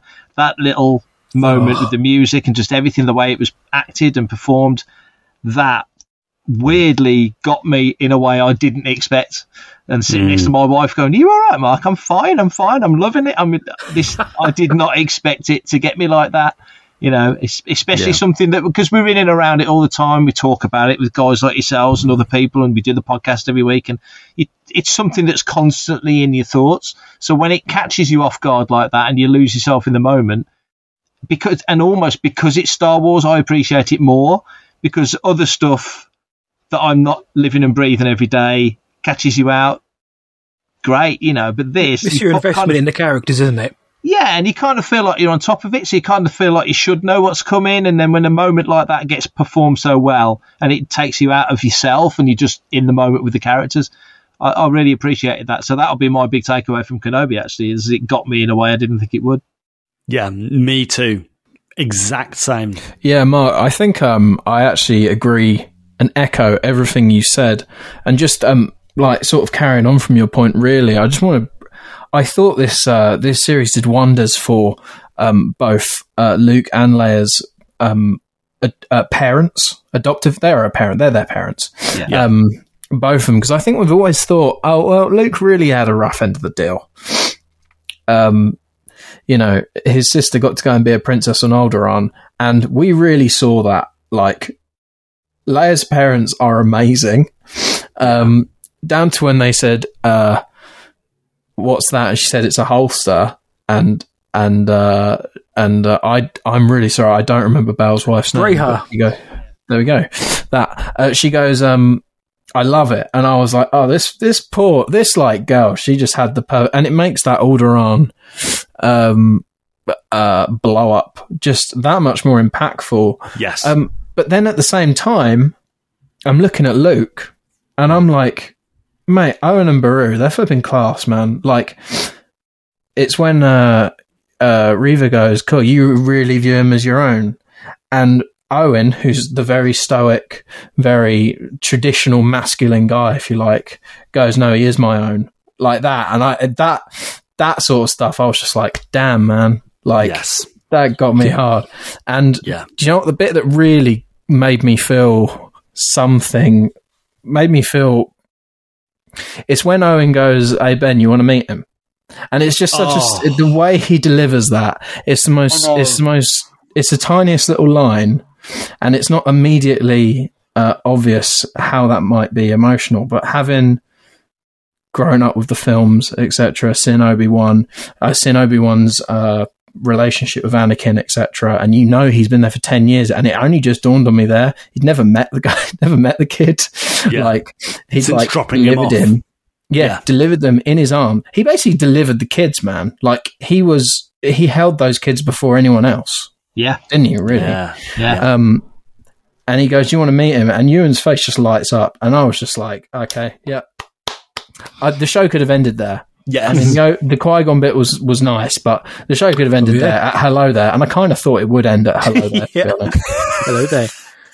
Yeah, I think the show, what it did was actually really, really, really develop the character. I think Newbold mentioned it earlier on that, you know, the, the characters that we know and love, how we now see them retroactively in future stories has actually increased so much more. So, for example, when we see, well, the, the charred corpses of Uncle Owen and Aunt Beru, you know, we now know that, well, they went down with a fight. You know, Beru busted out those galactic shotguns Yeah, and was, sure. you know, she took a few down with her, and but but now we've seen them, and like uh, Pevy said, you know, the you know inwardly we know Owen loves Luke, but outwardly, externally, he's he's far too brush, brash and masculine to say that out loud. But it's that kind of crack through um, which uh, Joel Edgerton did so well, kind of challenging, channeling that Phil Brown vibes from the from A New Hope. Um, Oh, he was him, wasn't he? it, was it, he pretty much was him at that moment, and Yeah, it was amazing. in A New Hope, you know, for the mo- for the last forty years, we've seen a lot of Obi Wan and Luke's relationship, and you know, Leia shouts Ben Kenobi. It's like, oh, she knows who Ben is. Now that line when Luke rescues her means a lot more. When the last thing Obi Wan sees in his, you know, in his re- in his real body, rather than becomes a Force ghost, is Luke and Leia. Now that is even that scene is increased now because when he looks at them and smiles, not only are they reunited for the first time, but he's been through it all with them, and it's the thought of the kids that got him out of that hole in part six. And you know, there's so and uh, you know Obi Wan himself is managed to be be uh, developed more so. The, the Organas, like Pevy said, you know, everybody who we know and love in this has actually they've grown into something uh, bigger because of some really really great writing, but also the performances as well. The performances were fantastic Yeah. throughout. For the for the for the for the most part, the performances were great. In terms of the main characters, they were fabulous. But that's my main takeaway: is somehow they've managed to elevate these characters we've you know known for however long it is we've loved this franchise for, and, and make those later films even better somehow. Which is what any good kind of prequel or um, you know prior story should do. Yeah. Yeah, absolutely, man. It's it's kind of ridiculous that we knew kind of where this series would begin. We know how it kind of ends. We know what happens to all of these characters, and yet we still got emotional by the end of it. And through watching this, I don't know about you guys, but it just makes me want to go back and watch Revenge of the Sith. Yeah, A New Hope, Empire Strikes Back, Return of Jedi. It just makes me just want to go back and watch more Star Wars, and that's kind of that's kind of the best reward you can have, isn't it? After watching a series, you just invested even more into the universe, and that's kind of what Star Wars does so well, or has done so well historically, anyway. Um, I adored this series. I really adored this series. I wasn't expecting such an emotional reaction from it. Um, yeah, that that kind of last 10, 15 minutes of that part six, Oh my word! It destroyed me from from Leia and Kenobi on the platform talking talking about Leia's parents and Obi Wan's accepting who kind of Anakin is and was. You know, in his head, Yeah. you know, his his friend is no longer there. His friend is dead. He's passed away, and that even a bit like what you were saying, Matty Boy and Isaac. You know, like it only adds to what Obi Wan says in the originals. You know that in his head, yeah, Anakin's not there anymore. Do you know what I mean? Yeah, uh, Luke's father, yeah, he died. He died. Um, there's just so much in this, and I think that's Ian where, McDiarmid. Oh my word, Dermot. Oh my god! I mean, how much more? I mean, yeah, they just turned up, and you're like, and but but we, they turned up, and they were used very well. But they, that that's not all we're talking about. We're we're talking about the main characters. We're not talking about a cameo. We're talking about like the main characters of the story. The people that did cameo just added to that story. And again, I think that is because of the strength of the show, the strength of the story. Um, I love this. I- I'm curious to know what people would grade this series overall out of 10. Um, slash any sort of final thoughts. Um, Isaac, I, I know you got, you look like you want some, want to say something. Go on, mate. I, w- I was just going to say, I think I think the Palpatine cameo was perfect. Yeah. Um, made total sense to me. Yeah. If there isn't a season two, the Qui Gon thing is like I could have not had that. Is that I don't know if that's um, controversial to say. Um, You don't hear many people saying that because uh, it's nice because a lot of people. back? Well, it's, well, it's a great chance to see Liam back, but I think to a lot of people, even and me included, if we don't get a season two, that you know Qui Gon returning and saying, "Look, we've got a long way to go." He's not talking about you know literally in terms No, of no. miles to cover. So now I can be like, "Oh, for the next nine years, that's what they were doing. They were just communing through via the Force." So Yeah, sure. It just felt a lit like that was the most of the whole show. That felt like the most. Let's put this in for the fans. Uh, than all of it. That's just me. It's a mi- It's a very minor gripe. It's a very minor gripe. Um, don't get me wrong. Um, especially as it seemed to have been set up as a very important plot point. As in, if, if you think of like Chekhov's gun, he was doing the, oh, I can't hear the Jedi of the past. No, that was Tross. Um, I can't hear you, Master. I was talking to Qui Gon, wasn't he? Right at the beginning. Um, yeah, the Qui Gon thing. You could have left that out for me. Um, but overall, I, I like, and again, all objectivity really goes out the window of this with this show. for what I wanted from a Star Wars thing, it's similar to uh, Lego, like the Lego Star Wars game. Like I just, I loved, even though I know it's not perfect. Um, I gotta give this, I gotta give it a nine. And I know this is mental because I've said like a whole bunch of things that kind of annoy me a little bit. But in terms of what I want from Star Wars, like yeah, it's a nine. Like I, there's a few things I'd improve, but on the whole, it's everything I could have wanted. To be honest. Mm. Newbold, what are you thinking, mate? I'm thinking, I'm thinking of a Qui Gon line from Phantom Menace when he looks to, at Anakin and says, "Feel, don't think, be in the moment."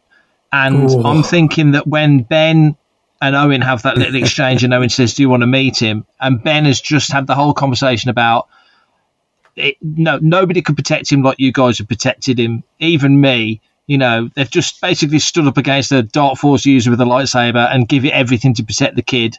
And I know, you know, Reva still got to him and had her moment of conscience, which that's what saved Luke essentially. But Owen and Beru couldn't have done more. And you're not having Sith Lords turning up at the homestead. It's going to be Tusken Raiders and so on and stuff like that. And things that Ben now can see that they could comfortably handle. Uh, so I think that moment, uh, that's a moment of Ben almost letting go, a moment of Ben making a Yes. decision that's a bit more meta, that, a bit more sort of bigger than just him. I think that's Yeah. the moment where Qui Gon, when Ben says, you know, where have you been, and, he says, yeah, I was always here, but you weren't ready to see me. I think that's the that's the moment where Qui Gon and Ben are ready to have that moment. And I love the fact that it was at the lip of Beggars Canyon where the where the Boonta Eve pod race took the place. I race think there's, a- there's just a little bit of connection there. So for me, I, I, I really did value not that you didn't value it, Isaac, but but that I thought that that Qui Gon moment was was really important because I think that was that was Ben's that was the final exclamation point on Ben's journey throughout this whole series because at the start when he's cutting meat on that that great big sort of desert shark thing, whatever it was, you know, and he's desolate and just no fight left in the man at all. And we see him literally get his mojo back. He might as well have had a James Brown soundtrack for this because just it, it, you know I mean? It just felt like he was getting his all his groove back. And at the end, the exclamation point for me, anyway, that's how I read it, was that Ben has turned a corner and, and now he's ready for the next phase of of being on Tatooine and overseeing Luke's development. And he's on hand now. He says it to Bail: "If you need me, you know where I am." You know, it's you know just what? a turning point. I think you've just completely changed my mind on that. I bow to your greater judgment. New one. Yeah, It just it just felt like a nice a nice sort of wrap up, and, and, and I agree with all what you've all said that if we do get a second one, I'm all in. Like Jamie said, want to see more of McGregor um, because he was Yeah. brilliant, and I think uniformly the cast were top notch. Definitely want to see Lyra again. She might grow up and be six foot tall and not be the right sort of build for Carrie Fisher, but right now she's perfect. So use her right, use her because she's perfect. But yeah, if they don't do anything, then as I say, I think that that final moment where they were, the import of what's just been said, the mm. links forward, the the casting forward to what we know, and just to wrap up my little bit, it's like you guys have said. I now really, for the first time in so long, if Star Wars is on the telly, I'll watch it. If A New Hope turns up on the telly, I'll watch it. But I don't generally seek it out to watch it because I've seen it a hundred and God knows how many times since I was a kid. I now actively want to sit down and watch A New Hope because all that that's in my head now, I just want to assimilate it again. It's put a new, uh, in a way I never thought I'd ever get. To be honest, Yeah. certainly not since 2005. Just layered something else on that I'm just mega keen to watch it. Well, Rogue One did a pretty good job of leading into A New Hope, but looks like Kenobi's done a pretty good job for the most uh, for the most part. Then, I guess the final thing is then for you guys. Jamie said, you know, he wants a season two because he wants to see more Ewan. Do you want a second season? I mean, do you want and should we get it are two different things, but do you want a second season? Me, I think it ended so perfectly that I don't know if we need one, but would I like to see one? Um, yes, I would like to see one. Do we need one? No, I don't think so. And Newbold, we've got to get your grading as well, by the way, for the entire season. So get thinking about that one. But um, Isaac, mate, do, do you think about it? Do you think um, do you think we'll do you want a second season of Kenobi? If if, if it's up to you, and sometimes I wish it was.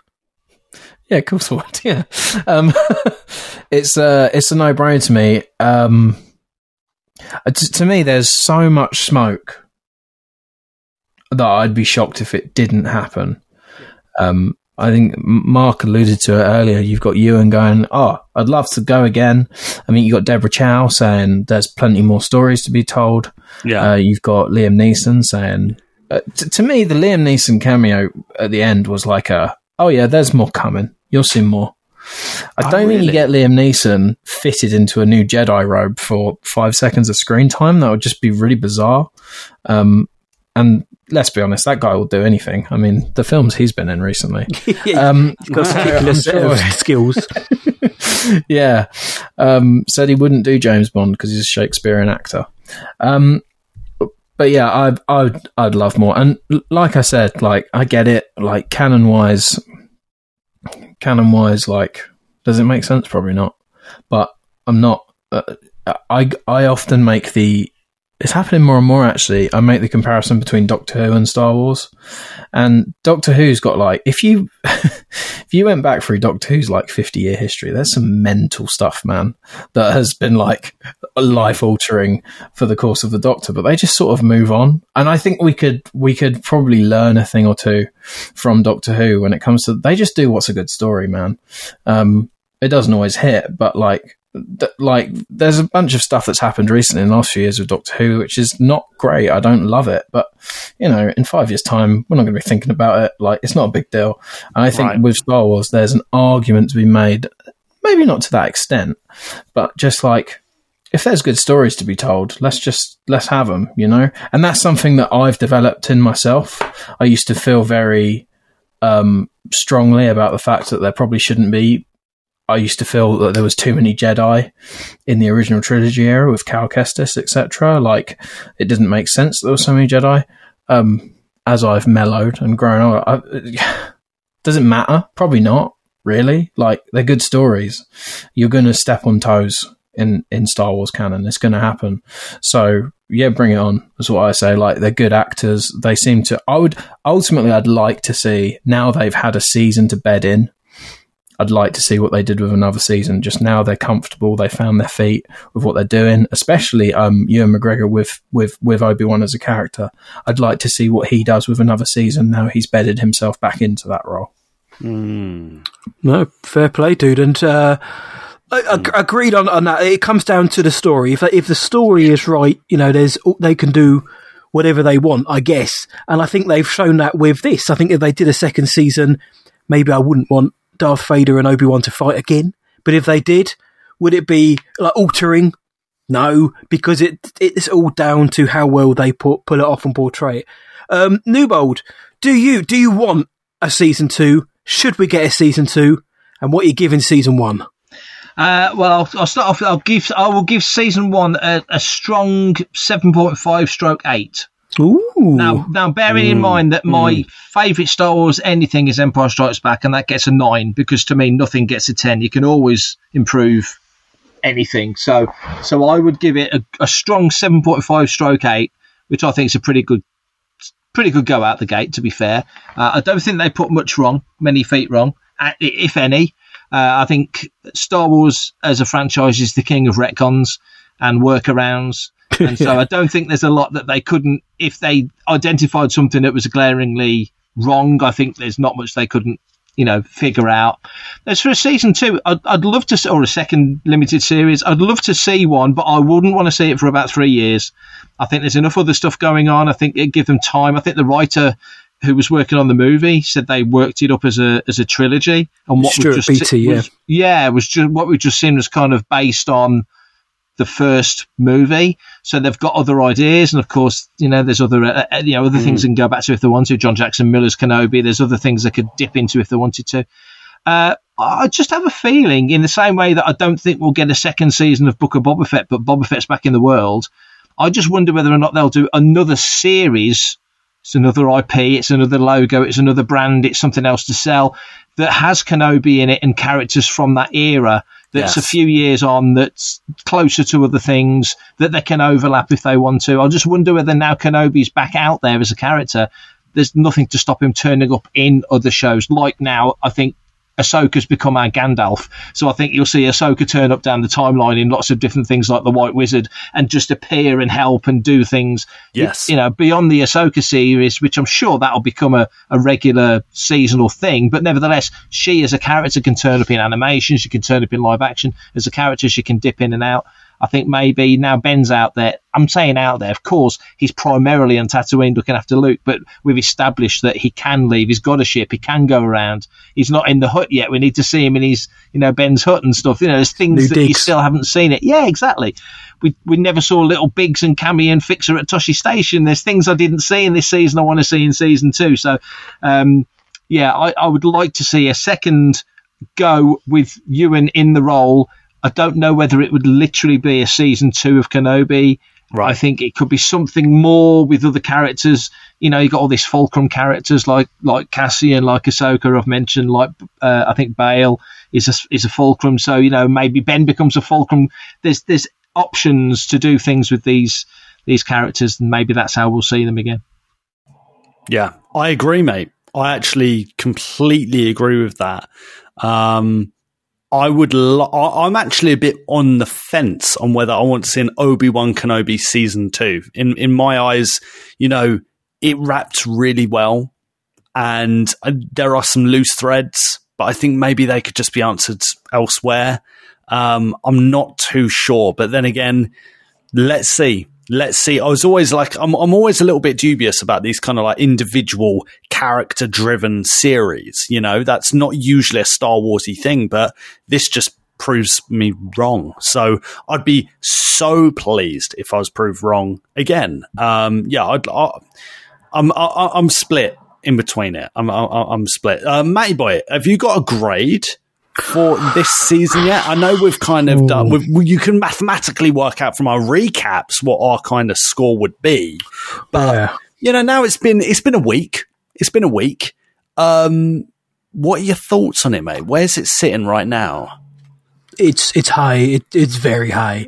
Um, like everyone who's contributed tonight has said, is it perfect? No, of course it's not. There are moments looking back now. I think, oh yeah, actually, they they would work really well as part of a binge, but kind of in that week to week, I think, oh, actually, considering the highs are the highs, there are some parts of it which were not as um, good as the other parts, but oh, for the whole Yeah. though, mate, I had. A, I'm not going to lie, for the whole, I had a great time. You know, for, for all the reasons I've mentioned, and for pretty much most of the reasons you guys have as well. There's so much to love about this, and if we get a second season, great. If they want to do a series about the path following Roken and maybe mm. Reva joins or whatever, mm.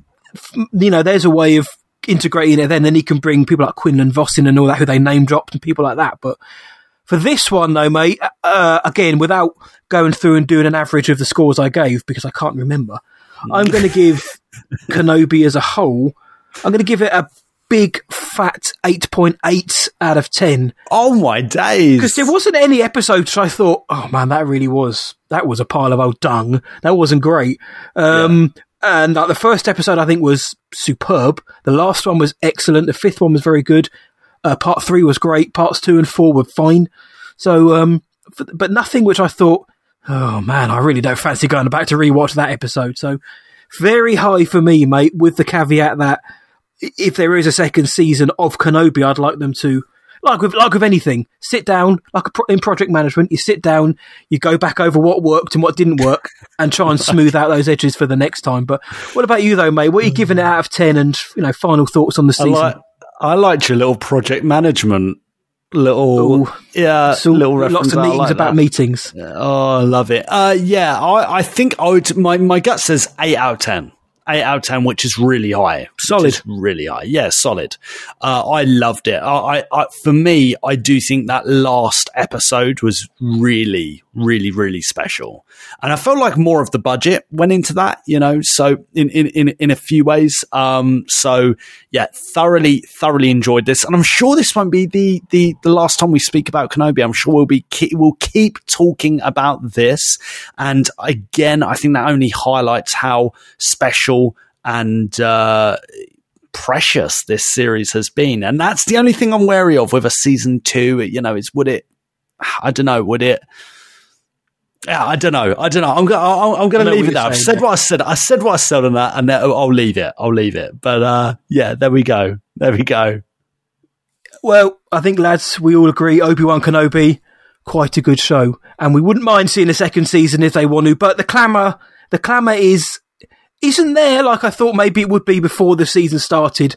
Just because Ewan know you and Hayden are back, we just we'd think, oh, we're going to want to see this, you know, 10, 10 seasons of this because of you know what these characters mean. But you know, I think like you guys have said, for differing reasons, maybe we don't need that season two, or they can just absorb these characters into another show, and you know everyone's a winner then because we also can have new characters who can get their own shows or books or comics written for them as well. So I think that's going to wrap up this round table.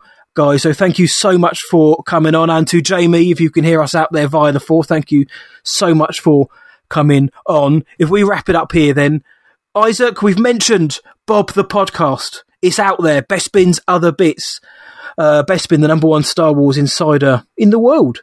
Um, where can the world find you online? record, to be fair. That's what he. That's what he pays me to say. Where can the world find you, and where can the world hear Bob online? Uh, yeah, it's kind of a terrible name for a podcast because SEO wise, it doesn't do very well. If you just search Bespin Bulletin, you'll find us. Um, it's got Ochi and Vin Diesel on the front of the uh, podcast cover art, so you'll figure it out. And the Burger King King, all three, the Holy Trinity, if you will. Um, there's that. Uh, you can follow me on Instagram if you want. It's just underscore Pevy. Um, but yeah, that's about it for me. Just Bob the podcast, really. No, go check it out, and uh, you, you get the occasional uh, inside scoop from Bespin on there. You get the occasional rant from Pevy and the occasional controversial comment from Nick about the entire Obi Wan Kenobi series. Yeah, I outed him on that one. You really did out him. Um, and Mark, my friend, we've had Mark on the show before. You know him, you love him. You've probably seen his name scattered around various Star Wars websites or outlets. But for those who want to hear more or read more of you and your work, where can they find you online? Uh, best place usually to find me will be Fantha Tracks. So all social medias at Fantha Tracks. Um, I do write for Star Wars Insider, as you mentioned. So uh, a few bits coming up in the next couple of three issues of Insider as well. Uh, and then yeah, generally I like I like doing things like this, popping onto other people's shows and causing trouble and uh, and guesting on things. So it's nice to nice to chat to folks. So I'm I'm generally out there, but on Twitter, uh, prefect underscore timing. I'm a Hitchhikers fan, so Ford prefect prefect underscore timing on Twitter.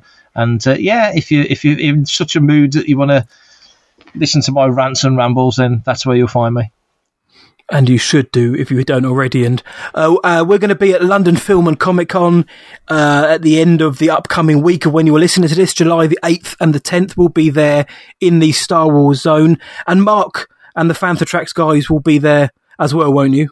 We will, yeah. Looking forward to it. There's a bunch of the guys coming down. There's loads planned, lots of things going on. There's podcasts happening and stuff on the cosplay stage, oh. music going on, and yeah, it's going to be busy and hectic but fun. Yep. So if you want to come and meet Mark, you can do as well, and us. We would love to see you there. But that is going to be it then for our Obi Wan Kenobi round table. We're done with. We may never do another Obi Wan round table again, or maybe we will do. Let's see what the higher ups at Lucasfilm have to say. But thank you everyone for listening to this round table. If you want to let us know what you thought about the season, Lukey boy, if the world wants to let us know what they thought about this round table or about the season of Obi Wan Kenobi in general, where can the world find us online? They can find us at starwarsessions.co.uk. You can search for us on Twitter, Instagram, Facebook, TikTok, and we will be there. Just search Star Wars Sessions. You'll find us. You'll love us. Drop us a voice note or a message to our email address hello there at starwarsessions.co.uk. Yes, sir. And if you do, if you want us to put us a free, you can do by leaving us a five star rating or review on your podcast provider of choice. Lukey boy, that's it for Kenobi season yeah. one. Everyone, thank you for listening. From me, though, it's going to be see ya.